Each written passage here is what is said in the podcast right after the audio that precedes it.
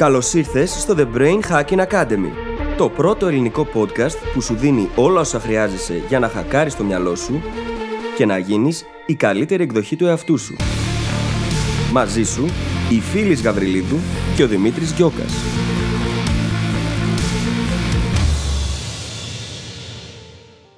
Γεια σου Brain Hacker και καλώς ήρθες σε ένα ακόμα επεισόδιο του The Brain Hacking Academy.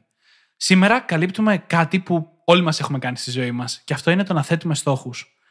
Αλλά η αλήθεια είναι ότι δεν το κάνουμε σωστά ή μάλλον δεν το κάνουμε ολοκληρωμένα. Σήμερα θα μιλήσουμε για το πιο σημαντικό βήμα που πρέπει να έρχεται πριν από οποιαδήποτε στοχοθεσία που είναι το να βρίσκουμε το γιατί μας. Και στη συνέχεια μιλάμε για την πολύ πολύ μεγάλη σημασία του να δίνουμε έμφαση προκαταβολικά στα εμπόδια που μπορεί να συναντήσουμε στη διαδικασία και όχι απλά και μόνο στα βήματα που πρέπει να κάνουμε για να πετύχουμε το στόχο μας. Κάνοντας αυτά τα δύο βήματα, ο τρόπος που θέτει στόχους, αλλά και το πόσο αποδοτική είναι αυτή η διαδικασία, θα αλλάξει πάρα πάρα πολύ. Ένα ακόμα κομμάτι που καλύπτουμε σε αυτό το επεισόδιο είναι το να στοχεύεις ψηλά, το να θέτεις πολύ μεγάλους, ίσως τρομακτικούς στόχους. Γιατί, όπως έχει πει και η φίλη σε διάφορα προηγούμενα επεισόδια, όσο πιο μεγάλους στόχους θέσεις, τόσο πιο μακριά θα φτάσεις. Πρόκειται για ένα πολύ ενδιαφέρον επεισόδιο που σου εύχομαι να το απολαύσεις. Καλή ακρόαση. Καλησπέρα φίλης. Καλησπέρα Δημήτρη. Τι κάνεις, πώς είσαι; Καλά είμαι, καλύτερα από την προηγούμενη εβδομάδα. Και Καλό είναι αυτό. δεν αισθάνομαι πάρα πολύ έτοιμη για την ηχογράφηση σήμερα, αλλά Μην ανησυχείς, θα τα πρέπει να είμαι ειλικρινής καταφέρουμε. γι' αυτό.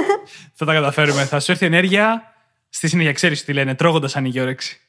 έτσι, έτσι πάει. Ναι. Ή κλείνει, ανάλογα με το τι τρως. Α μην πάμε προ τα εκεί. Ε, και νομίζω ότι ο λόγος που δυσκολεύεσαι έτσι για την ηχογράφηση σήμερα είναι γιατί το θέμα μας είναι αρκετά μεγάλο, θα έλεγα. Είναι, είναι μεγάλο και είναι και πρόκληση το να κάνουμε τη στοχοθέτηση σε ένα επεισόδιο μόνο. Εσύ τι λες; Ναι. Ε, θα τα καταφέρουμε, πιστεύω. Γιατί είναι και ένα θέμα που πραγματικά μπορείς να μιλάς για πάντα. Οπότε θέλουμε να μαζέψουμε, ξέρεις, κάποια σημαντικά στοιχεία σε αυτό το επεισόδιο. Αλλά όπως καταλάβατε λοιπόν, το επεισόδιο μας σήμερα έχει να κάνει με το πώς να θέτουμε στόχους. Και ο στόχος μας σήμερα είναι να το συζητήσουμε σε λιγότερο από 60 λεπτά. Πες μου, πόση ώρα σκέφτεσαι αυτό το αστείο, πες μου. Τώρα μου ήρθε. Α, εντάξει. λοιπόν, σοβα... πηγαίνοντα πιο σοβαρά τώρα. Όλοι μας έχουμε θέσει στόχους κάποια στιγμή στη ζωή μας, έτσι. Είτε αυτή είναι να πιάσουμε μια συγκεκριμένη δουλειά, να περάσουμε τις πανελίνε, να τελειώσουμε ένα πτυχίο. Ακόμα και τα, τελείω... τα τελείω έτσι συμβατικά, όλοι τα έχουμε θέσει σαν στόχους κάποια στιγμή. Και οτιδήποτε παραπάνω από αυτό. Το πρόβλημα είναι, και είναι πρόβλημα κατά τη γνώμη μου, ότι δεν ξέρουμε πώς να θέσουμε στόχους στην πραγματικότητα. Και καμιά φορά οι στόχοι που θέτουμε δεν είναι καν δικοί μας. Α μην το βάλουμε αυτό στην εξίσωση, γιατί. Άντε, για, δηλαδή, ισχύει, ισχύει. Είναι αυτό που έχουμε πει σε προηγούμενα επεισόδια, ότι πάρα πολλές φορές ζούμε τη ζωή που θέλουν οι άλλοι για εμάς, έτσι. Ναι, αλλά έχει να κάνει ξεκάθαρα με ένα από τα κομμάτια που θέλουμε να συζητήσουμε και έχει να κάνει με το γιατί. Μμμ, ναι. Γιατί κάνω αυτό που κάνω, γιατί, γιατί, γιατί θέτω αυτό το στόχο, Ποια είναι η πρόθεσή μου, τι θέλω να πετύχω πραγματικά. Και, και αυτό που λέει η φίλη βασικά είναι το εξής. Συχνά όταν θέτουμε στόχους, ακολουθούμε το εξής μοντέλο. Αποφασίζουμε το στόχο που θέλουμε να θέσουμε, προσπαθούμε να σπάσουμε σε κάποια βήματα τον τρόπο που θα φτάσουμε μέχρι εκεί. Για να φτάσω μέχρι εκεί θα πρέπει να κάνω αυτό, αυτό και εκείνο. Και μετά εκτελούμε. Αυτό είναι το μοντέλο που ακολουθούμε περισσότεροι. Αλλά στην πραγματικότητα λείπει ένα πάρα πολύ σημαντικό βήμα το οποίο έρχεται πριν από όλα αυτά. Το οποίο είναι το γιατί μας. Τι είναι αυτό που είναι σημαντικό για εμάς, γιατί θέλουμε να θέσουμε όποιον στόχο θέλουμε να θέσουμε. Ναι, και χωρίς αυτό το γιατί, λείπει και πολύ σημαντικό μέρος του κινήτρου. Γιατί αν το γιατί δεν είναι ισχυρό από πίσω, πολλές φορές καταλήγουμε να παραιτηθούμε από το στόχο, να πούμε ότι «ΟΚ, αυτό δεν είναι για μένα». Και όχι τίποτα άλλο. Μετά το παίρνουμε και προσωπικά και θεωρούμε ότι εμείς έχουμε κάποιο πρόβλημα και ότι φταίμε εμείς γι' αυτό, γιατί απλά δεν συνεχίσαμε, επειδή δεν βρίσκαμε το εσωτερικό κίνητρο.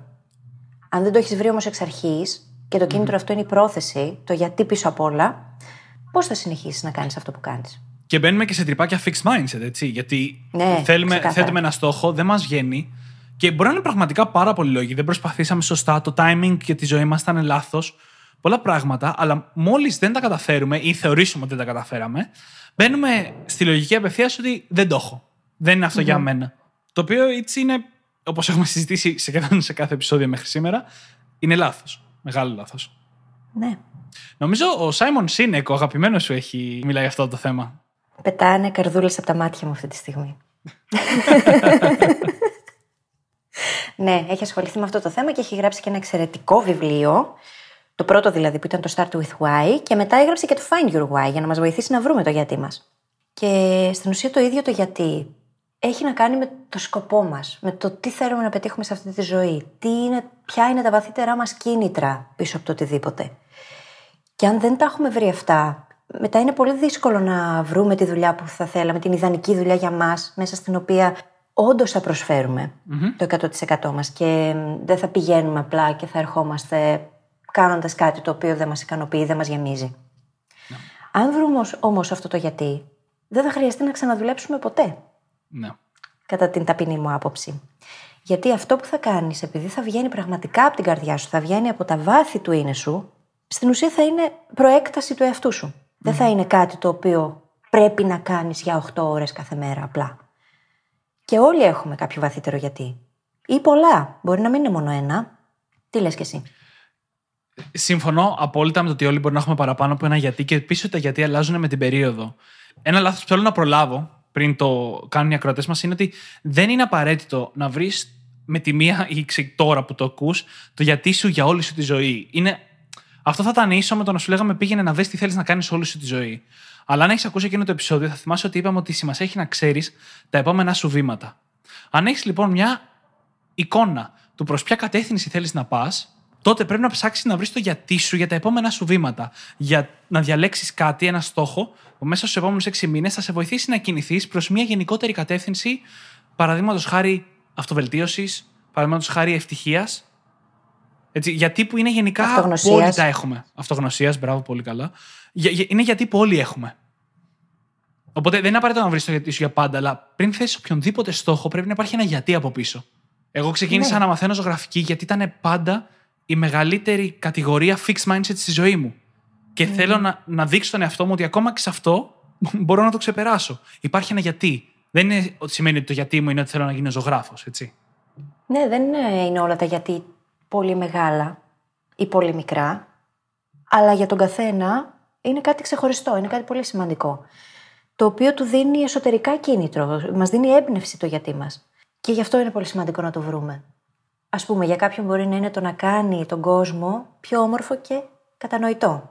Για άλλον μπορεί να είναι το να κάνει τον κόσμο καλύτερο, με κάποιον τρόπο.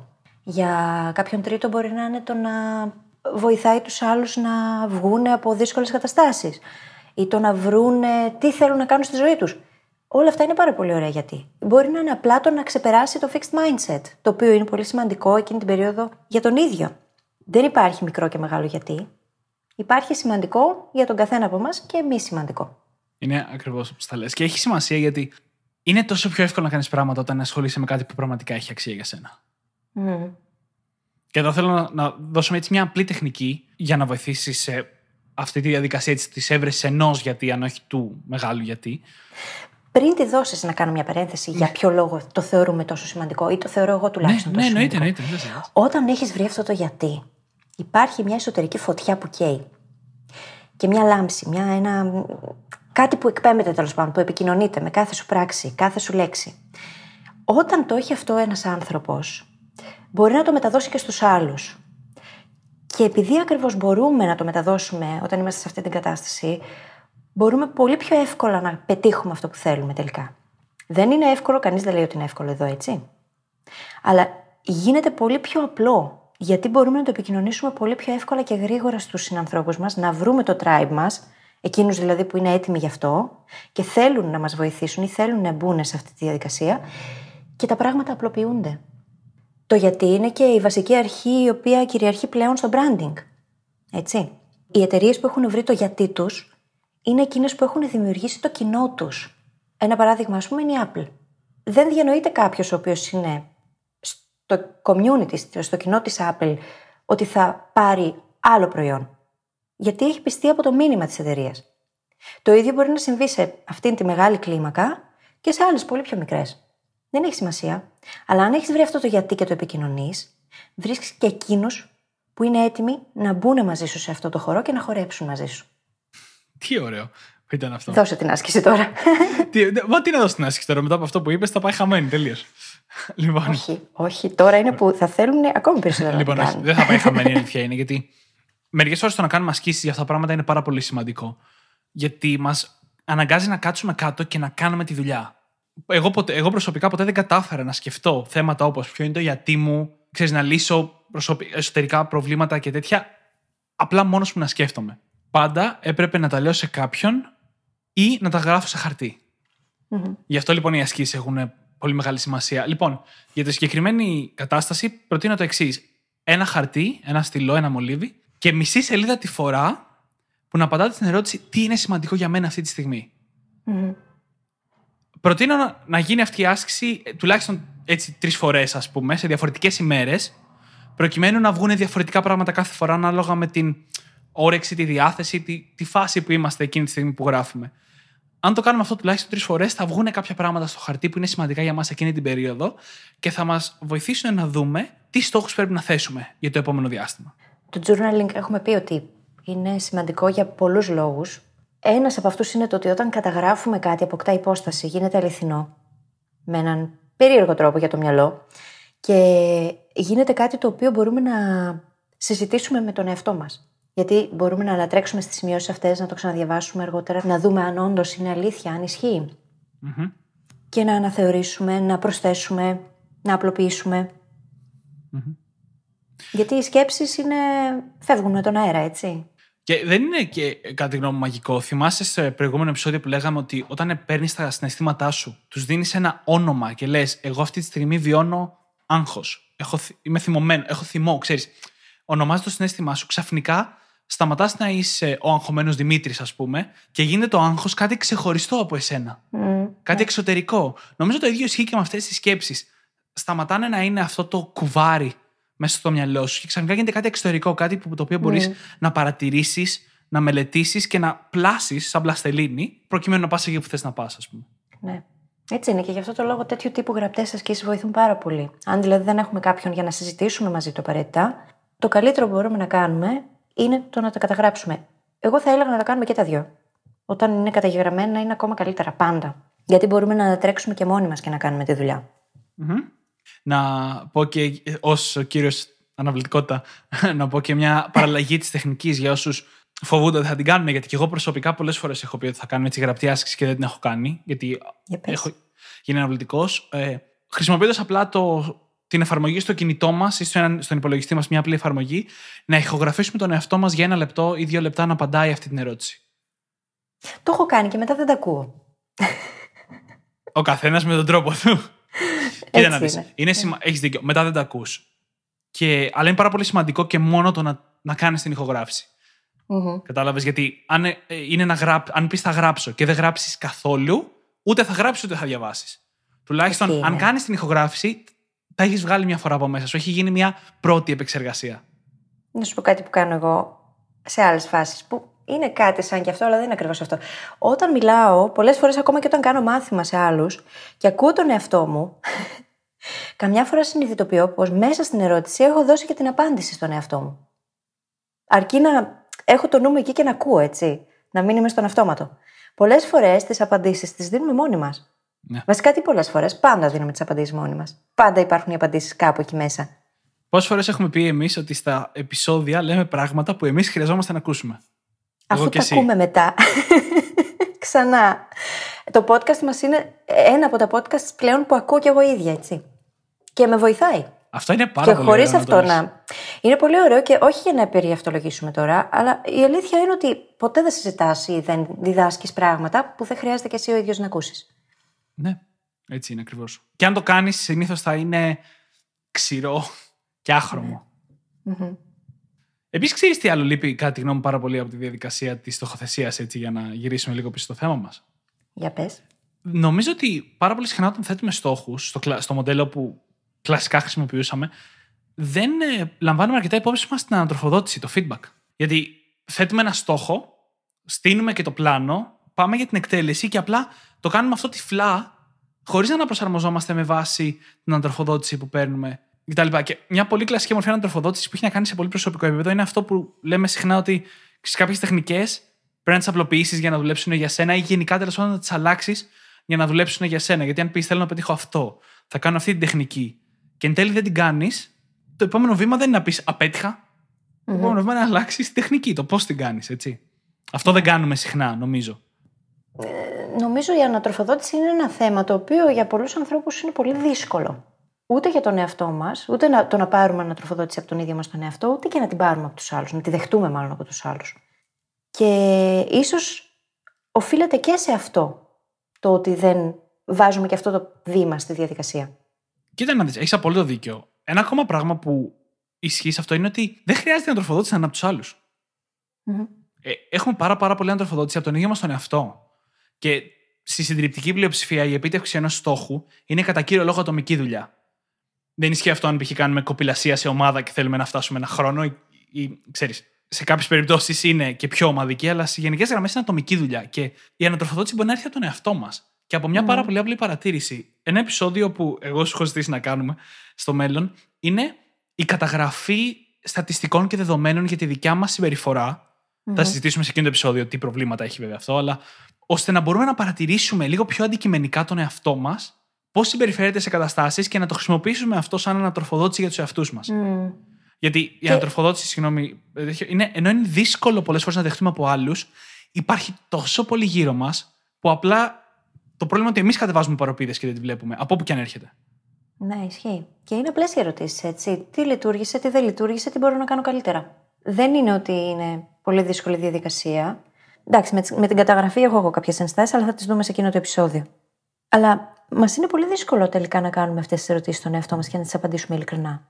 Έτσι δεν είναι; Ου, 100%. 100%. Γι' αυτό και, ναι. τέλος πάντων, γι' αυτό για μένα είναι καταγραφή στη μέση, γιατί είναι ένα πιο αντικειμενικό μέτρο. Ναι. Αλλά όπως λες, έχει και αυτά τα προβλήματά της, αναλόγως στον άνθρωπο. Και όπως πάντα, ξέρεις, άλλα δουλεύουν για διαφορετικά για διαφορετικούς ανθρώπους. Οπότε. Έτσι είναι. Τι λες, πάμε στο επόμενο βήμα για τη στοχοθεσία; Πάμε, φύγαμε.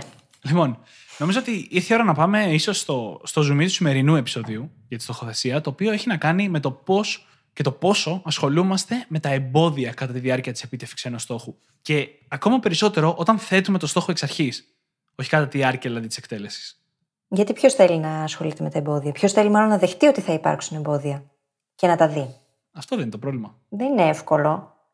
Είναι πολύ δύσκολο, Δημήτρη. Γιατί αν εγώ ευθύς εξ αρχής αρχίσω και σκέφτομαι τα εμπόδια, δεν είναι και πολύ πιθανό να μην ξεκινήσω καν. Όσο τέλειο. Η ερώτηση ήταν τέλεια. Η ερώτηση ήταν τέλεια, συγγνώμη. Κόλλησα λίγο. Η αλήθεια είναι ότι ισχύει ως όλος παραδόξο το ακριβώς ανάποδο. Έρευνες έχουν αποδείξει ότι όταν ε, φανταζόμαστε να πετυχαίνουμε το στόχο μας και δεν φανταζόμαστε τα εμπόδια, είναι λιγότερο πιθανό να λάβουμε όντως δράση προς εκείνη την κατεύθυνση. Και όσο περίεργο για να ακούγεται, έχει μια απλή λογική εξήγηση. Όταν φανταζόμαστε να πετυχαίνουμε το στόχο και δεν προβλέπουμε καμία δυσκολία, το μυαλό μας αυτόματα το θεωρεί εύκολο και βιώνουμε τα συναισθήματα της νίκης πριν καν αρχίσουμε. Σε ποιο επεισόδιο είχαμε δώσει εκείνη την ωραία άσκηση που έχουμε πάρει και δυο από τον Tim Ferris, με το να βρεις το χειρότερο σενάριο και να βρεις λύσεις. Προκαταβολικά, έτσι. Δεν θυμάμαι σε ποιο επεισόδιο ήταν. Νομίζω στο 80-20 πρέπει να ήταν. Θα, θα δούμε τα επεισόδια και θα το βάλω σημείο στο επεισόδιο. Νομίζω πως ήταν στο 80-20 βέβαια, για να σε βοηθησω Αλλά ναι, είναι πολύ σημαντικό βήμα αυτό και το παραβλέπουμε γιατί δεν βολεύει. Και φαίνεται και λίγο, πώς να το πω, ε, αντιπαραγωγικό. Αν κάτσει κανείς τώρα και το σκεφτεί έτσι και τι θα δω τα εμπόδια και αυτό θα με βοηθήσει να πετύχω. Ναι, ναι. γιατί αν εξ αρχής έχουμε βρει λύσεις σε πιθανά εμπόδια που μπορεί να συναντήσουμε, δεν θα χρειαστεί να μας πιάσει πανικός καταρχάς μόλις φτάσουμε σε εκείνο το σημείο. Επίσης, θα αισθανόμαστε μια μεγαλύτερη ασφάλεια ξεκινώντας, γιατί θα έχουμε προνοήσει και αυτό βοηθάει πάρα πολύ. Γιατί όταν θα βρεθείς μπροστά στη δύσκολη κατάσταση, δεν θα χρειαστεί εκείνη τη στιγμή να πάρεις αποφάσεις και να βρεις απαντήσεις. Θα τις έχεις βρει από πριν. Και γι' αυτό το λόγο θα είναι πολύ πιο εύκολο να κάνεις το επόμενο βήμα και να προχωρήσεις τη διαδικασία. Σε σχέση με το αν δεν είχες κάνει όλη αυτή τη διαδικασία και αν βρισκόσουν προ εκπλήξεων, ας πούμε. Ναι. Και ξέρεις, όλες αυτές οι διαδικασίες στο υπόβαθρο δουλεύουν και αρκετά πιο περίπλοκα. Επειδή θα αφιερώσεις χρόνο να εκτιμήσεις όλα τα εμπόδια και να βρεις και προκαταβολικά λύσεις σε αυτά, Σημαίνει ότι πριν καν αρχίσεις, θα εμβαθύνει περισσότερο στο θέμα, θα ξέρεις περισσότερο γι' αυτό, οπότε θα ξεκινήσεις από μια θέση ισχύως να το αντιμετωπίσεις. Και αυτό αυξάνει και την κινητοποίηση, γιατί νιώθεις πολύ, πολύ καλύτερα και πολύ πιο έτοιμος, αλλά και την ίδια την εκτέλεση, γιατί είσαι πιο έτοιμος. Είναι, Ε, έτσι είναι. δηλαδή, δουλεύει λίγο περίπλοκα πίσω από τις λέξεις, αλλά στην πραγματικότητα είναι κάτι τόσο απλό όσο να βρεις τα εμπόδια από μπροστά. Να προσπαθήσεις όσα περισσότερα βρεις, έτσι. Δεν γίνεται να τα βρεις όλα, είπαμε. Βοηθάει γιατί όταν τα έχεις βρει, τα έχεις οπτικοποιήσει, έχεις βρει και πιθανές λύσεις, τότε μένει μόνο να έρθει η στιγμή να τα αντιμετωπίσεις αν χρειαστεί. Γιατί πολλές φορές δεν έρχεται κιόλας, έτσι. Δηλαδή, κάνουμε όλη αυτή τη δουλειά και το πιθανότερο είναι από αυτά τα εμπόδια να συναντήσουμε μόνο ένα-δυο. Μμμ. Απλά και μόνο γιατί στη διαδικασία του να βρούμε πιθανά εμπόδια και το τι μπορεί να πάει στραβά, έχουμε ήδη αντιμετωπίσει θέματα τα οποία ίσως βρίσκαμε μπροστά μας. Πράγματι, πράγματι. Από όλα αυτά λοιπόν έχει βγει μετά από πάρα πολλή δουλειά πάρα πολλών ερευνητών έχει βγει το μοντέλο WHOOP. Το όνομα ακούγεται λίγο αστείο. Και γράφεται W, 2O και P. Έτσι είναι αρχικά. Τα οποία σημαίνει το εξής. Το W σημαίνει wish. Είναι η ευχή σε μετάφραση. Που είναι το πρώτο βήμα και λέει δεν είναι το πρώτο στοιχείο ο στόχος, έτσι, αλλά είναι η ευχή. Είναι κάτι ανάμεσα στο γιατί και στο στόχο. Τι, τι είναι αυτό που θέλουμε βαθύτερα, ποια είναι η ευχή που έχουμε μέσα μας για αυτό που θέλουμε να κάνουμε, έτσι, το, τη στοχοθεσία που θέλουμε να θέσουμε. Είναι πάρα πολύ σημαντικό η ευχή να είναι κάτι που μας προκαλεί, που είναι έξω από τη ζώνη άνεσής μας. Αλλά ξέρετε, όχι πάρα πολύ. Ναι, ναι, τα είπαμε αυτά. Τα έχουμε ξαναπεί. τα συζητήσαμε. Το δεύτερο βήμα είναι το outcome, το αποτέλεσμα. Και εδώ είναι πάρα πολύ σημαντικό να είμαστε πάρα πολύ συγκεκριμένοι για το τι είναι αυτό που θέλουμε να πετύχουμε και πώς μοιάζει η επίτευξη του στόχου. Κάποιες φορές είναι εύκολο, αν ας πούμε θέλουμε να περάσουμε μια εξέταση, είναι εύκολο να δούμε ποιο είναι το αποτέλεσμα. Άλλες φορές δεν είναι. Είναι πάρα πολύ σημαντικό να γίνουμε πάρα πολύ συγκεκριμένοι σε αυτό. Το θέλω να μάθω Ιταλικά δεν έχει καμία σχέση με το θέλω σε τρεις μήνες από σήμερα να μπορώ να κάνω μια συζήτηση μισή ώρα με έναν Ιταλό που δεν ξέρει Αγγλικά. Πάνω σε συγκεκριμένο θέμα. Ναι. Πάνω σε Ακόμα συγκεκριμένο. πιο συγκεκριμένο. Ναι. Ό- Όσο πιο συγκεκριμένο, τόσο το καλύτερο. Διαφορά είναι τεράστια. Και στο πώς εμείς θα διαχειριστούμε τη διαδικασία, αλλά και στο πόσο πιθανό είναι να, την πετύχ- να πετύχουμε και το αποτέλεσμα κιόλας. Γιατί αυξάνονται οι πιθανότητες να το κάνουμε, έτσι. Επειδή ο στόχος είναι πολύ ξεκάθαρος, μπορούμε να τον δούμε μπροστά μας. Ακριβώς. Το τρίτο βήμα είναι το obstacle, το εμπόδιο. Έτσι, και είναι αυτό που λέγαμε τόση ώρα, ότι αναπόσπαστο κομμάτι της σωστής στοχοθεσία είναι να βρίσκουμε τα εμπόδια από μπροστά. Τουλάχιστον το ένα μεγαλύτερο. Έχουμε ξαναμιλήσει για τον κανόνα 80-20. Αν είναι να βιώσουμε πέντε μεγάλα εμπόδια κάνοντας μια προσπάθεια, κυνηγώντας ένα στόχο, το ένα από αυτά τα πέντε θα έχει τη συντριπτικά μεγαλύτερη βαρύτητα. Αν προβλέψουμε αυτό, θα βοηθήσει πάρα, πάρα πολύ τη διαδικασία. Και είναι πολύ καλή ιδέα να ξεκινάμε κοιτώντας μέσα μας. Με τα εσωτερικά εμπόδια πρώτα. Εγώ πρώτα απ' όλους θα σας πω το δικό μου κλασικό ότι θα γίνω αναβλητικός. Αυτό είναι ένα μεγάλο εμπόδιο που θα προκύψει. Τι μπορώ να κάνω γι' αυτό προκαταβολικά; Ναι. Και θα αναφέρω σε αυτό το σημείο ένα εξαιρετικό βιβλίο του Ryan Holiday, το The Obstacle is the Way. Ότι το εμπόδιο είναι ο δρόμος. Είναι καταπληκτικό βιβλίο για όποιον ακροατή μας θέλει να το διαβάσει. Δεν έχει μεταφραστεί στα ελληνικά δυστυχώς. Αλλά τι να κάνουμε. Πολλά από τα πολύ καλά βιβλία που έχουν γραφτεί δεν έχουν μεταφραστεί ακόμα στα ελληνικά. Και γι' αυτό βέβαια αξίζει να μάθουμε αγγλικά, έτσι. Ναι. Γενικά αξίζει να μάθουμε αγγλικά κυρίως γιατί ένα πολύ μεγάλο κομμάτι των πηγών γνώσης και πραγματικής καλής γνώσης στη σημερινή εποχή είναι στα αγγλικά. Οπότε, μην ξέροντας αγγλικά, απλά στερούμε από τον εαυτό μας τη δυνατότητα να μάθει από εκεί. Περιορίζουμε δηλαδή τη, το σύνολο των πηγών. Ναι. Και για όποιον τώρα σκεφτεί ότι δεν μπορεί να μάθει αγγλικά, παρακαλώ πηγαίνετε στο πρώτο επεισόδιο και ξανακούστε το.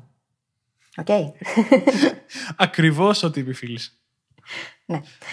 Και έλεγες λοιπόν για το εμπόδιο. Έλεγα λοιπόν, ναι, και πριν συνεχίσω στο τέταρτο βήμα, και επειδή ανέφερες το βιβλίο του Ryan Holiday, θέλω να θυμίσω κάτι πάρα πολύ σημαντικό. Η σημασία δεν είναι στον προορισμό, η σημασία είναι στο ταξίδι. Δεν μεγαλώνουμε τη στιγμή που πετυχαίνουμε το στόχο μας. Μεγαλώνουμε και εξελισσόμαστε τη στιγμή που προσπερνάμε εμπόδια. Μμ. Έτσι, και το επεισόδιο, αναφορά στα επεισόδια για τη δύναμη της θέλησης, ότι οι δύσκολες καταστάσεις μας κάνουν την καλύτερη εκδοχή του εαυτού μας. Όχι οι εύκολες. Ναι. Και τα μηνύματα που εκείνη τη στιγμή που τις περνάμε, που τις βιώνουμε, δίνουμε στον εαυτό μας. Μμ. Γιατί κιόλας νομίζω ότι η νέα αγαπημένη ματάκα αυτού του podcast έχει γίνει το η αλλαγή είναι αναπόφευκτη, η εξέλιξη είναι προαιρετική. Μμ. Εγώ έχω μια άλλη φράση που αγαπώ εδώ και πολλά χρόνια. Και είναι η εξής. Αν δεν κοιτάς εκεί που θέλεις να πας, θα πας εκεί που κοιτάς. Και καμιά φορά, αν αυτό που κοιτάς δεν σ' αρέσει και δεν θες να πας εκεί, ίσως κάτι πρέπει να κάνεις διαφορετικά. Εντάξει τώρα, θα, θα με αναγκάσεις να το πω λοιπόν. Την είχα ακούσει αυτήν την ατάκα πολλά χρόνια πριν, αλλά δεν μου είχε κάνει αίσθηση μέχρι που πήγα πρώτη φορά για snowboard, όσο περίεργο και αν ακούγεται. Για πες. Και αυτό που λέμε μεταφερσιμότητα των νοητικών μοντέλων από αντικείμενο σε αντικείμενο, έτσι που δεν έκανα με δάσκαλο πρώτη φορά, οπότε προσπαθούσα να μάθω πώς γίνεται. Και ένας απλά έμπειρος που ήξερε να κάνει εκεί μου, μου είπε ότι στο snowboard χρειάζεται δύο πράγματα για να λειτουργήσει σαν τιμόνι. Ένα, στρίψε τον ώμο σου εκεί που θες να στρίψεις. Και δύο, κοίτα εκεί που θες να πας. Και με το που άκουσα αυτά τα πράγματα, και ειδικά το δεύτερο, το δεύτερο ήταν το πιο σημαντικό, ξαφνικά από εκεί που δεν μπορούσα να κάνω 5 μέτρα απόσταση στην πίστα των αρχάριων, μπορούσα να κάνω snowboard. Και εκεί κατάλαβα για πρώτη φορά τι σημαίνει η ατάκα, θα πας εκεί που κοιτάς. Αυτό μου το υπενθυμίζει η Λίλα, ο σκύλος μου. Κάθε μέρα, έτσι. Κάθε μέρα. Κοιτάει πάντα εκεί που θέλει να πάει. Είναι παιχνίδι, είναι βόλτα, είναι φαγητό. Πάντα κάθεται και κοιτάει αυτό που θέλει. Δεν χρειάζεται να σου πει τίποτα. Δεν χρειάζεται να γαβγείς, δεν χρειάζεται να κάνει απολύτως τίποτα. Με το που θα τη δεις, ξέρεις ακριβώς τι θέλει. Εμείς γιατί δεν το κάνουμε αυτό. Κοίτα, έχουμε πει γιατί. Δηλαδή, περιπλεκόμαστε μέσα στις πραγματι... πολλές διαφορετικές πραγματικότητες.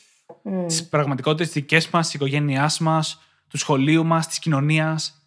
Και χανόμαστε λίγο μέσα σε αυτό. Και είναι μια πραγματικά δύσκολη διαδικασία και δεν είναι το αναμενόμενο είναι να τα έχουμε βρει όλα. Είναι το, το ανάποδο. Το normal είναι να μην τα έχουμε βρει και θέλει πολύ πολύ δουλειά για να καταφέρουμε να ξ- ξαναέρθουμε σε σύνδεση με τον εαυτό μας όπως όταν ήμασταν μικρά μικρά παιδιά. Mm.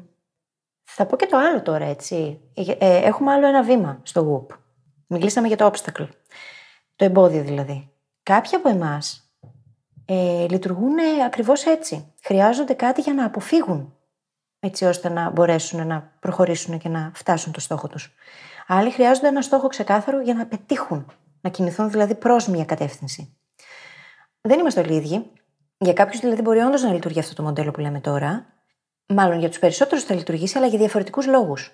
Για άλλους θα λειτουργήσει επειδή θα έχουν δει ξεκάθαρα κάποια εμπόδια τα οποία θα τους κινητοποιήσουν, και άλλοι θα έχουν δει ξεκάθαρα το στόχο μπροστά τους και θα θέλουν να πάνε εκεί. Δεν λειτουργούμε όλοι με τον ίδιο τρόπο, και αυτό είναι σημαντικό να το τονίσουμε. Άλλοι θέλουν να αποφύγουν κάτι και άλλοι θέλουν να κινηθούν προς κάτι. Mm-hmm. Και τα δυο όμως είναι εξίσου θεμητά. Είναι και λίγο ανάλογα τον άνθρωπο και αυτό που Mm. επηρεάζει πολύ είναι το πώς θα θέσει τους ίδιους τους στόχους. Αν ο στόχος είναι τα χρήματα, άλλοι θα θέλουν να αποφύγουν την έλλειψή τους και άλλοι θα θέλουν να φτάσουν στο να τα έχουν. Μμμ. Είναι ο ίδιο πολύ παρόμοιος στόχος, αλλά υπόνεται και τον βιώνει ο καθένας με τον δικό του τρόπο. Ναι, και είναι και στο χέρι μας να αλλάξουμε και το πώς το βλέπουμε, έτσι. Γιατί πιθανότατα βασίζεται σε κάποιο προγραμματισμό, στο mindset που έχουμε σε σχέση με το συγκεκριμένο αντικείμενο. Οπότε πάλι μπορούμε να κάνουμε αυτή την αυτοπαρατήρηση και να πούμε: OK, τι με εξυπηρετεί καλύτερα τώρα, τι μπορώ να αλλάξω εδώ, τι δεν λειτουργεί. Πάμε λοιπόν και στο τελευταίο βήμα. Το τελευταίο βήμα είναι στο πιο αναμενόμενο, στο P, έτσι, που είναι το plan, η σχεδι- ο σχεδιασμός. Αφού έχουμε ορίσει συγκεκριμένα το αποτέλεσμα που θέλουμε να πετύχουμε και έχουμε εντοπίσει τουλάχιστον το μεγαλύτερο, αλλά όχι μόνο εμπόδιο, τότε είναι η στιγμή να κάνουμε ένα σχέδιο. Και σε γενικές γραμμές, ο βασικότερος κανόνας εδώ είναι ότι τα σχέδια μας πρέπει να έχουν την εξής δομή. Αν προκύψει αυτό το εμπόδιο, τότε θα κάνω αυτό. Μμμ. Δηλαδή, δεν είναι τόσο πολύ το να πεις ποια βήματα θα κάνεις αγνοώντας τα εμπόδια, όσο να προετοιμάσεις τον εαυτό σου γιατί θα κάνεις όταν προκύψουν τα εμπόδια. Και αν δεν προκύψουν, μια χαρά. Πίστεψε με, δεν πήγε χαμένος ο χρόνος. Όχι.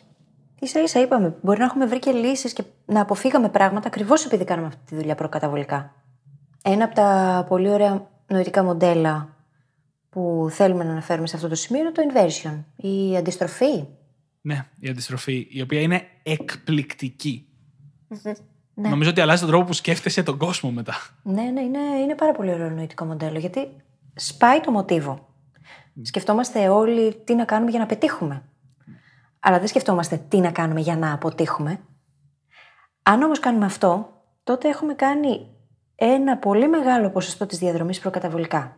Δηλαδή, αν εγώ τώρα αρχίσω και για το στόχο που έχω, αρχίζω και σκέφτομαι πιθανούς τρόπους αποτυχίας, αυτόματα έχω αρχίσει να βρίσκω και το αντίθετό τους, έτσι. Γιατί σκέφτομαι τα σενάρια επιτυχίας. σε αναλογία.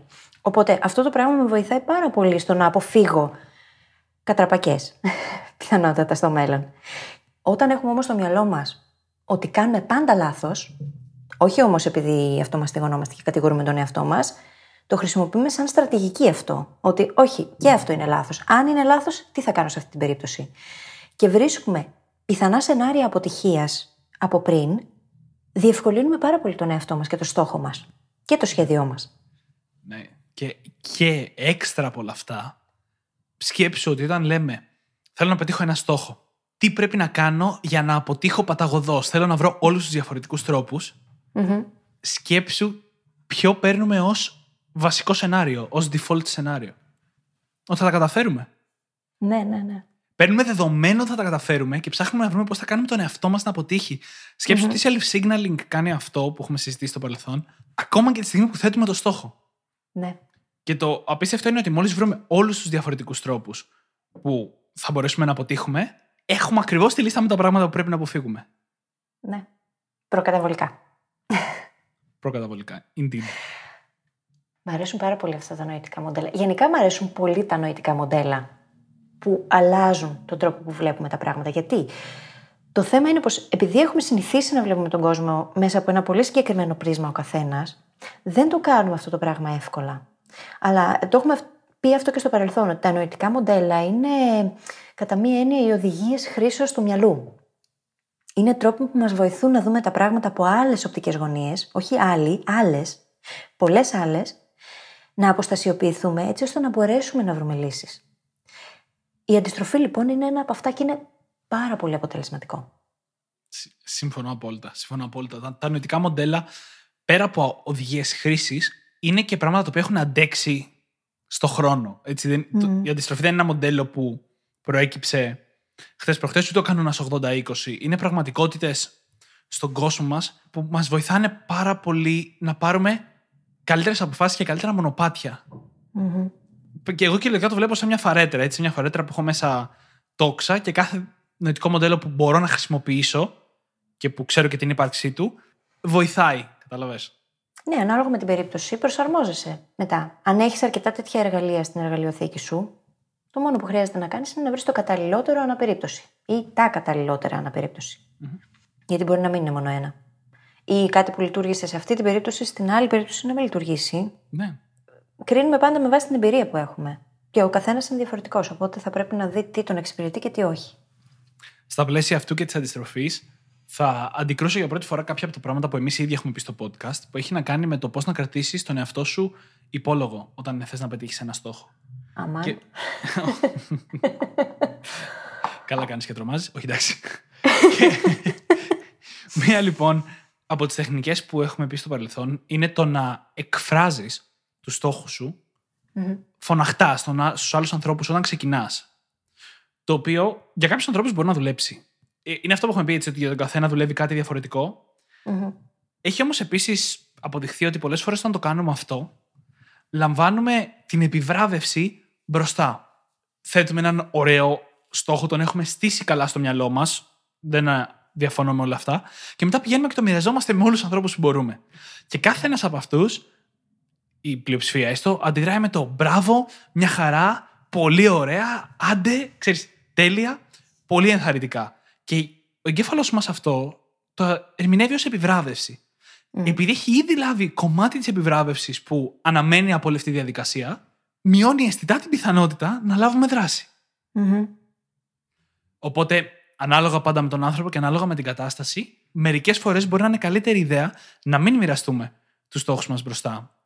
Εγώ προσωπικά, επειδή πάντα το ακολουθούσα αυτή την τακτική, το να το μοιράζομαι, έχω αποφασίσει ότι στο άμεσο μέλλον, ό,τι νέους στόχους θέσω και ό,τι καινούργιο θέλω να ξεκινήσω, δεν θα το μοιραστώ. Και δεν θα το μοιραστώ γιατί θέλω να δω αν σε μένα θα δουλέψει. Όχι γιατί ξέρω ότι θα δουλέψει, αλλά γιατί θέλω να δοκιμάσω. Καλό είναι να δοκιμάζουμε για να γνωρίζουμε και καλύτερα τον εαυτό μας, έτσι. Αυτό είναι το όλο point. Γιατί όντως και για μένα λειτουργεί αυτό. Βέβαια, υπάρχουν και περιπτώσεις τις οποίες δεν λειτουργήσε. Είναι όλα πάρα πολύ σχετικά και γι' αυτό είναι καλό να έχουμε πολλά τέτοια εργαλεία. Για να μπορούμε να επιλέγουμε τα καταλληλότερα κάθε φορά. Αλλά αν δεν γνωρίζεις τι λειτουργεί και τι δεν λειτουργεί σε κάθε περίπτωση για σένα, πώς θα επιλέξεις; Να μας πεις σε μελλοντικό επεισόδιο πώς πήγε. Εννοείται, εννοείται. Είναι, ξέρεις, βασικά έχω πει ότι κάποια στιγμή, μόλις δημιουργηθεί λίγος χρόνος, θέλω να ξεκινήσω κάτι, να μάθω και να εξελίξω κάτι. Όχι απαραίτητα στα κύρια επαγγελματικά μου δρόμενα, αλλά να μάθω και να εξελίξω κάτι χωρίς να το ξέρει κανένας. Μμμ. Και αυτό να βγει προς τα έξω μετά. Όχι στην αρχή. Έρχεται ο Δημήτρης σε κάνα χρόνο και παίζει απίστευτα καλό βιολί και λέμε όλοι τι έγινε; Και εγώ το Πού- ίδιο θα πού λέω. προέκυψε Μην αυτό; νομίζετε. Όχι τίποτα άλλο. Όχι τίποτα άλλο, αλλά δεν, δεν μου αρέσει το βιολί, οπότε θα μου έκανε μεγάλη εντύπωση. Ε, άμα δεν σε αρέσει, δεν έχει και νόημα να το κάνεις. ναι, αλλά μπορεί να, μπορώ να το κάνω αυτό με την κιθάρα. Οκ. Τα λέμε σε ένα χρόνο. Εδώ ραντεβού. Εδώ θα είμαστε Πάρα πολύ ακόμα. ωραία. Εδώ θα είμαστε, ναι. Τι λες, πάμε στο επόμενο; Ποιο είναι το επόμενο; Τώρα θέλω να κάνουμε αναφορά σε άλλη μια έννοια γύρω από τη στοχοθεσία που έχει να κάνει με το να θέτεις μεγάλους, δυνατούς στόχους. Πάμε στο φεγγάρι, ας πούμε. Ναι, πάμε στο φεγγάρι, ας πούμε. Οκ, για να δούμε. Ω ένα σημείο το έχεις πει. Εσύ η ίδια Ναι, σε ναι. προηγούμενα επεισόδια τουλάχιστον δύο φορές ότι όσο πιο μεγάλους στόχους θέσεις, τόσο πιο μακριά θα φτάσεις. Ναι, ναι, έτσι είναι. Δεν σημαίνει αυτό ότι θα φτάσεις στο στοχο αλλά θα φτάσεις πιο μακριά από ότι αν δεν τον είχες θέσει. Το πρόβλημα είναι ότι έχουμε μάθει να μην θέτουμε τόσο ψηλούς στόχους, γιατί φοβόμαστε ή μας μαθαίνουν ότι θα πρέπει να φοβόμαστε την αποτυχία. Αλλά αυτό μας κρατάει δέσμιους τη ζώνη άνεσής μας και δεν μας αφήνει να βγούμε από αυτήν. Αν δεν θέσουμε πολύ ψηλούς στόχους, δεν θα ξεπεράσουμε τον εαυτό μας όμως, δεν θα εξελιχθούμε και τελικά θα μείνουμε σε αυτά που έχουμε συνηθίσει. Και δεν είναι ο στόχος του podcast μας αυτός. Το dream big, το να κάνεις πολύ πολύ μεγάλα όνειρα, είναι πολύ σημαντικό κομμάτι της διαδικασίας για να πετύχεις οτιδήποτε. Και δεν χρειάζεται να το φοβόμαστε. Μπορούμε να το αποδεχθούμε και να αρχίσουμε να το κάνουμε συνειδητά. Γιατί πολύ απλά θα μας βοηθήσει να φτάσουμε πολύ πιο μακριά από ότι θα φτάναμε με μικρούς στόχους. Και αν μη τι άλλο, είναι ιδανικά πειράματα σκέψης. Μμμ, ναι. Έχουμε μιλήσει και για τις τρελές ερωτήσεις στο παρελθόν. Πώς θα γινόταν να πετύχω τους στόχους μου για τα επόμενα 10 χρόνια μέσα στους επόμενους 6 μήνες; ναι.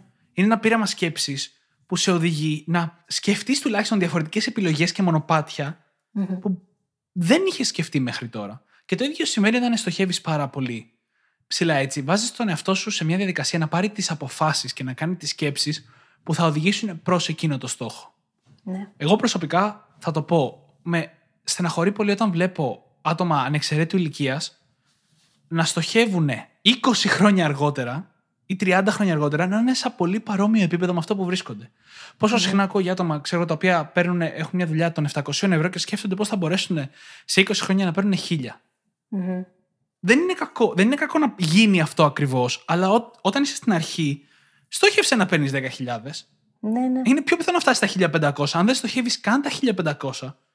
Και χρησιμοποιώ τώρα τα λεφτά γιατί είναι κάτι που μας είναι εύκολο να συνδεθούμε όλοι έτσι, αλλά αυτό ισχύει για τα πάντα. Μμμ.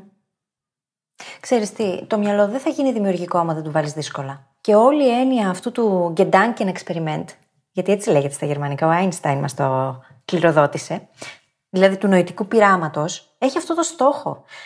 Να κάνεις μια τέτοια τρελή ερώτηση στον εαυτό σου, έτσι ώστε να επιτρέψεις το μυαλό σου να γίνει δημιουργικό για να βρει πιθανές απαντήσεις. Και που ξέρεις, μπορεί να τα πάρεις αυτά τα 10.000 τελικά. Ναι. Μπορεί και να μην τα πάρεις και τελικά να ανακαλύψεις τι πραγματικά θέλεις να κάνεις. Αλλά αν δεν κάνεις αυτές τις τρελές ερωτήσεις στον εαυτό σου, πώς θα το βρεις; Ναι. ναι. Πρέπει να στοχεύουμε κάπου που μας φαίνεται μακριά για να δώσουμε περιθώρια για εξέλιξη.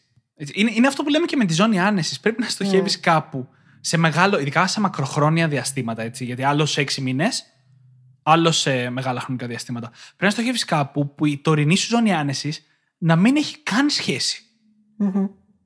Ανά πάσα στιγμή δεν πρέπει να είσαι πολύ έξω από αυτήν. Αλλά μετά από 20 χρόνια, η ζώνη άνεση σου πρέπει να έχει πολλαπλασιαστεί. Και υπάρχει μάλιστα και μια γνωστή, ένα γνωστό συμπέρασμα στην ψυχολογία γύρω από τους στόχους που λέει ότι οι άνθρωποι υπερτιμούμε το τι μπορούμε να κάνουμε σε σύντομα χρονικά διαστήματα και υποτιμούμε πάρα πάρα πολύ το τι μπορούμε να κάνουμε σε μεγάλα χρονικά διαστήματα. Είναι ένα από τα πράγματα που αγαπάει πολύ να λέει ο Τόνι Ρόμπιν. Το συγκεκριμένο. Εμένα μου αρέσουν πολύ αυτά τα νοητικά πειράματα. Ακόμα και αν μένουν απλά σκέψεις, έτσι. Είναι ωραίο να παίζεις. Να αφήνεις το μυαλό σου να γίνει δημιουργικό, να παίξει με τέτοιου τύπου ερωτήματα. Δεν ξέρεις Ναι. ποτέ που μπορεί να σε φτάσουν, να σε οδηγήσουν. Μμμ. Ε, ξέρεις τι κιόλας, πολλές φορές αν θε- θέλουμε να διατηρήσουμε το μονοπάτι ακριβώς στο οποίο είμαστε για πάρα πολύ μεγάλο διάστημα δεν θα έρθουν και μεγάλες αλλαγές. όταν λέμε ότι θέλουμε να πετύχουμε κάτι που φαίνεται αδιανόητο εκεί, με τον δρόμο ακριβώς που έχουμε πάρει, είναι σαν να προσκαλούμε τον εαυτό μας να ανοίξει τους οριζοντές του και να δει έξω από αυτό. Μμ. Να δει και διπλανά μονοπάτια. Να, ξέρεις, να δοκιμάσει πράγματα που δεν θα τα δοκίμαζε αλλιώς. Έτσι, κάτι τέτοιες ερωτήσεις κάνουν στον εαυτό τους άνθρωποι και ξεκινάνε στα 40 να πάρουν ένα καινούργιο πτυχίο ή, αλλάζουν, ή να αλλάξουν καριέρα που έχουν κάνει 20 χρόνια. Ναι. Είτε γι' αυτό, είτε γιατί βρ- βρήκανε κάτι που τους αρέσει. Και τα δύο είναι απίστευτα καλά για να κάνεις τη ζωή σου. Και δεν είναι ποτέ αργά. Ποτέ. Κυριολεκτικά δεν είναι ποτέ αργά. Γιατί δεν ξέρεις ποτέ ποιον θα επηρεάσεις, με ποιον τρόπο, πώς θα επηρεαστείς εσύ, τι όντως μπορείς να πετύχεις. Το ότι μου λένε, ας πούμε, ότι δεν μπορώ να γίνω χορεύτρια στα 40-50, δεν σημαίνει ότι δεν μπορώ να γίνω.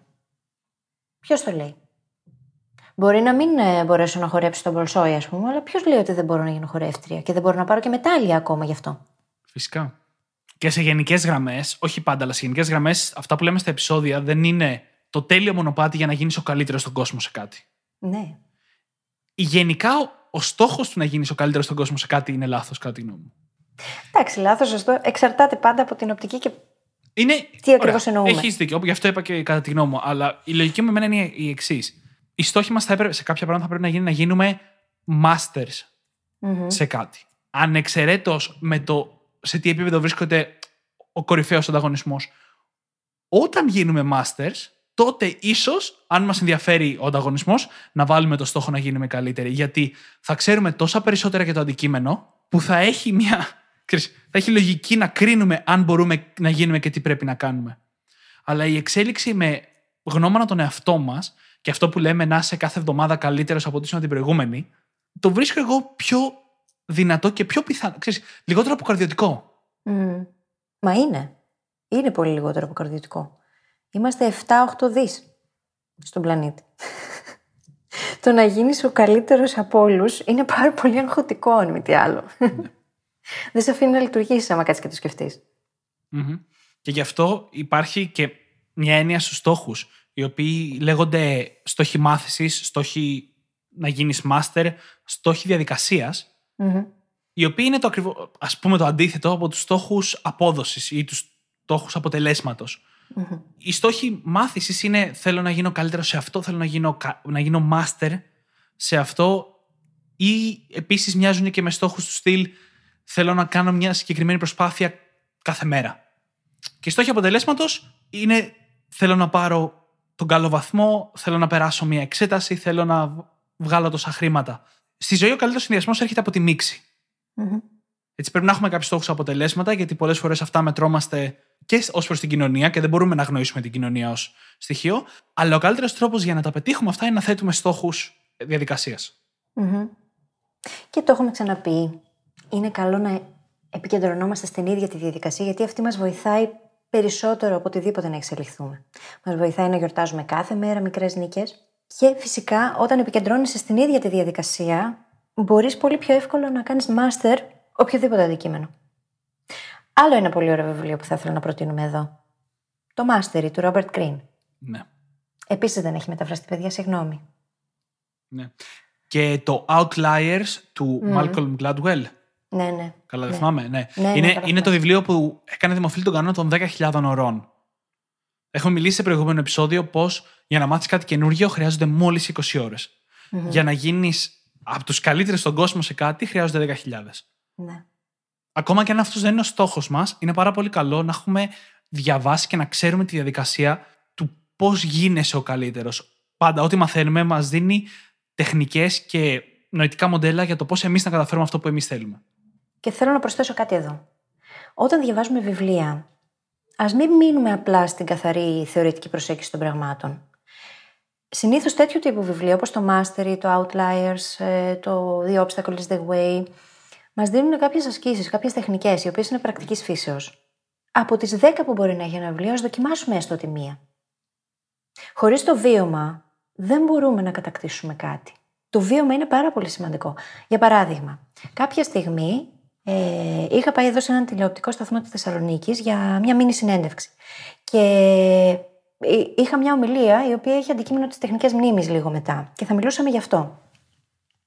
Καθόμασταν λοιπόν στο σαλονάκι στην αναμονή με έναν κύριο Και με ρώτησε τι κάνω και με τι ασχολούμαι. Οπότε του είπα, του εξήγησα για ποιο λόγο ήμουν εκεί. Και μου λέει: Α, τεχνικές μνήμε, παλάτια μνήμης, πάρα πολύ ωραία. Έχω διαβάσει ένα βιβλίο. Ήταν πάρα πολύ ενδιαφέρον. Χάρηκα λοιπόν κι εγώ. Και του λέω: Ωραία, και το εφαρμόσατε; Όχι, μου λέει, αλλά ήταν πάρα πολύ ενδιαφέρον. Τα βιβλία μας Κλασικό, δίνουν πάρα κλασικό. πολύ γνώση. Η γνώση υπάρχει, είναι καταγεγραμμένη. Αλλά αν δεν πάρουμε να εφαρμόσουμε, να μετατρέψουμε σε βίωμα αυτά που διαβάσαμε, τότε τι νόημα έχει; Ειδικά σε αυτά τα βιβλία, έτσι, σε αυτού του τύπου τα βιβλία, τα non-fiction, τα οποία μας δίνουν πρακτικές και τεχνικές για να μπορέσουμε να κατακτήσουμε πράγματα. Ναι. Και στον ίδιο τον τομέα του self-help, της αυτοβελτίωσης.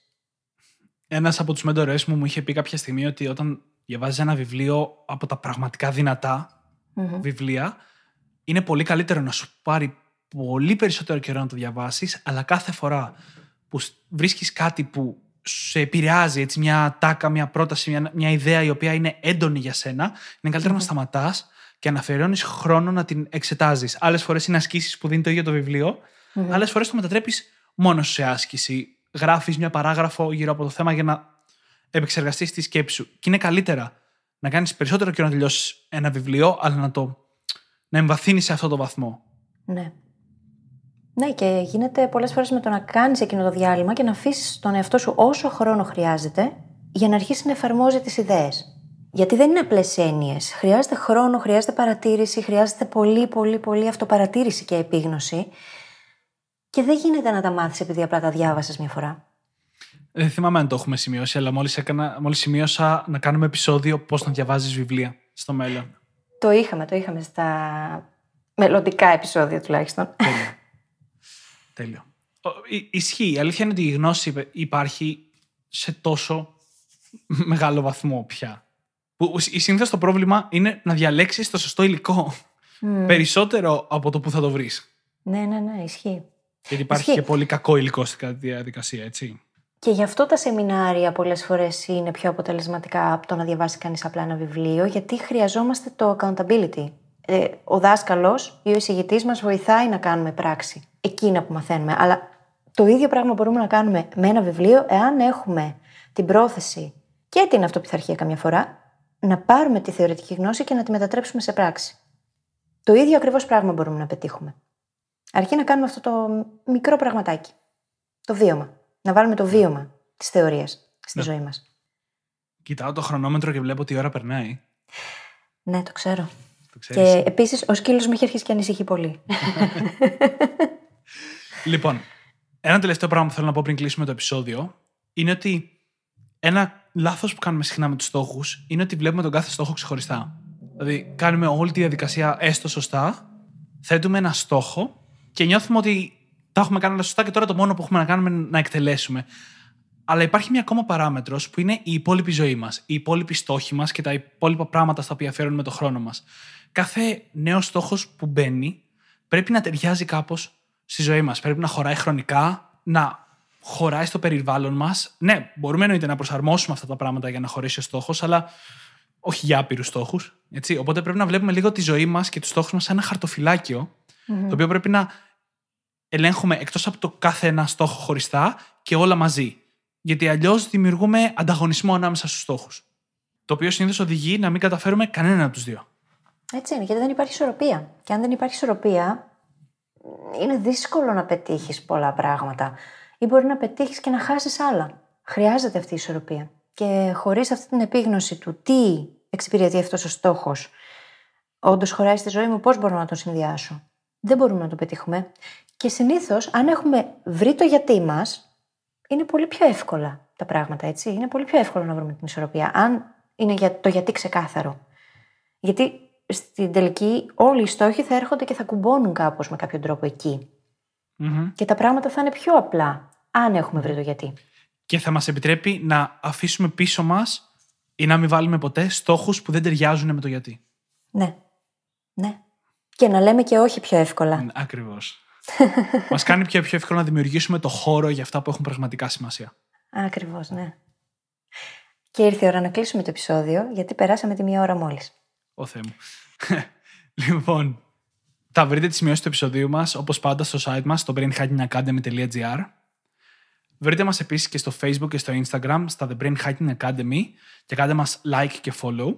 Και επίσης, σε οποιοδήποτε από αυτά τα μέσα, στείλτε μας τις ερωτήσεις σας. Λατρεύουμε να διαβάζουμε αυτά που μας στέλνετε και μας βοηθάνε να κάνουμε το υλικό μας καλύτερο για εσάς. Εγώ χαίρομαι πάρα πολύ με εκείνα τα ωραία προσωπικά μηνύματα. που Δεν μπορούμε να τα διαβάσουμε τα προσωπικά, να ξέρετε. Αν θέλετε να διαβάσουμε το μήνυμά σας στον air, θα πρέπει να πάτε να μας κάνετε review. Αλλά χαίρομαι πάρα πολύ με εκείνα τα ωραία προσωπικά μηνύματα που λαμβάνουμε, που μας λένε πάντα ότι είσαστε μέσα στο μυαλό μου ή πετύχατε αυτό που σκεφτόμουν αυτό το διάστημα. Μας φέρνει πάρα πολύ μεγάλη χαρά αυτό. Ναι.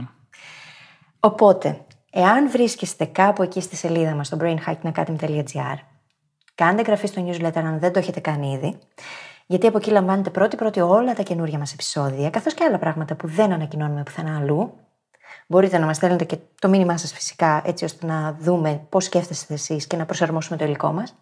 Και μπορείτε, για να διαβάσουμε εκείνο το μήνυμα που λέγαμε στον αέρα, να πάτε σε οποιαδήποτε από αυτές τις εφαρμογές έχετε βρει και μας ακούτε, το Overcast, το iTunes, το Stitcher, το Podbean, και να μας αφήσετε εκεί ένα πάρα πολύ ωραίο πεντάστερο review, γιατί έτσι βοηθάτε το podcast να ανέβει, το μήνυμα να διαδοθεί και να ακούσουν και οι φίλοι σας αυτά που μας έχετε γράψει. Σας ευχαριστούμε πάρα πολύ που ήσασταν μαζί μας. Καλή συνέχεια. Καλή συνέχεια.